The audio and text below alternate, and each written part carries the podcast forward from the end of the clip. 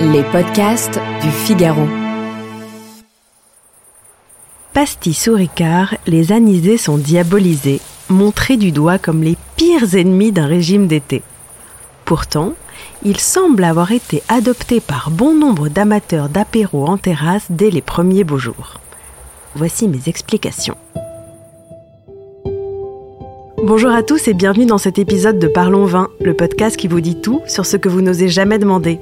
Je suis Alicia Doré, journaliste et responsable éditoriale du Figaro Vin, et dans cet épisode, on va parler d'hydratation et de terrasse ensoleillée.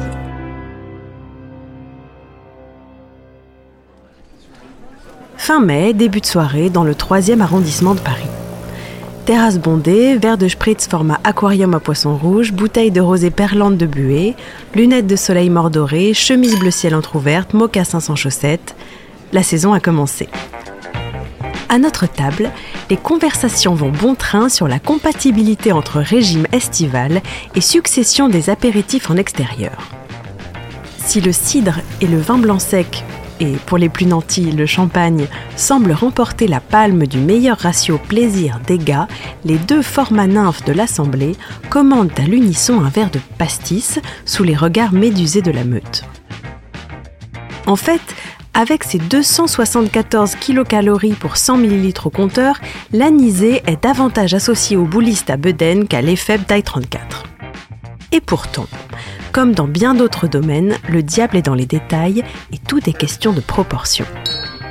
Effectivement, afin d'obtenir un innocent pastis, il est nécessaire de noyer seulement 2,5 centilitres dans de l'eau, ce qui le rend par conséquent moins calorique, à savoir 68 kilocalories pour un verre de 12,5 centilitres, soit moins qu'une coupe de champagne, 75 kilocalories, ou qu'un verre de vin blanc, 80 kilocalories avec l'avantage non négligeable d'être bu en moindre quantité, la quantité d'eau ainsi que la bienséance ayant pour effet de modérer le nombre d'unités consommées.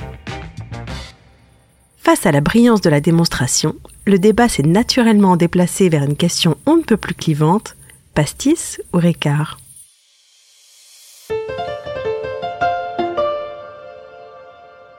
Si vous avez aimé ce podcast, n'hésitez pas à le partager et à vous abonner. Vous pouvez le retrouver sur le site du Figaro, Apple Podcast, Spotify, Deezer et toutes les applications. Et n'oubliez pas, parlons peu, mais parlons vin.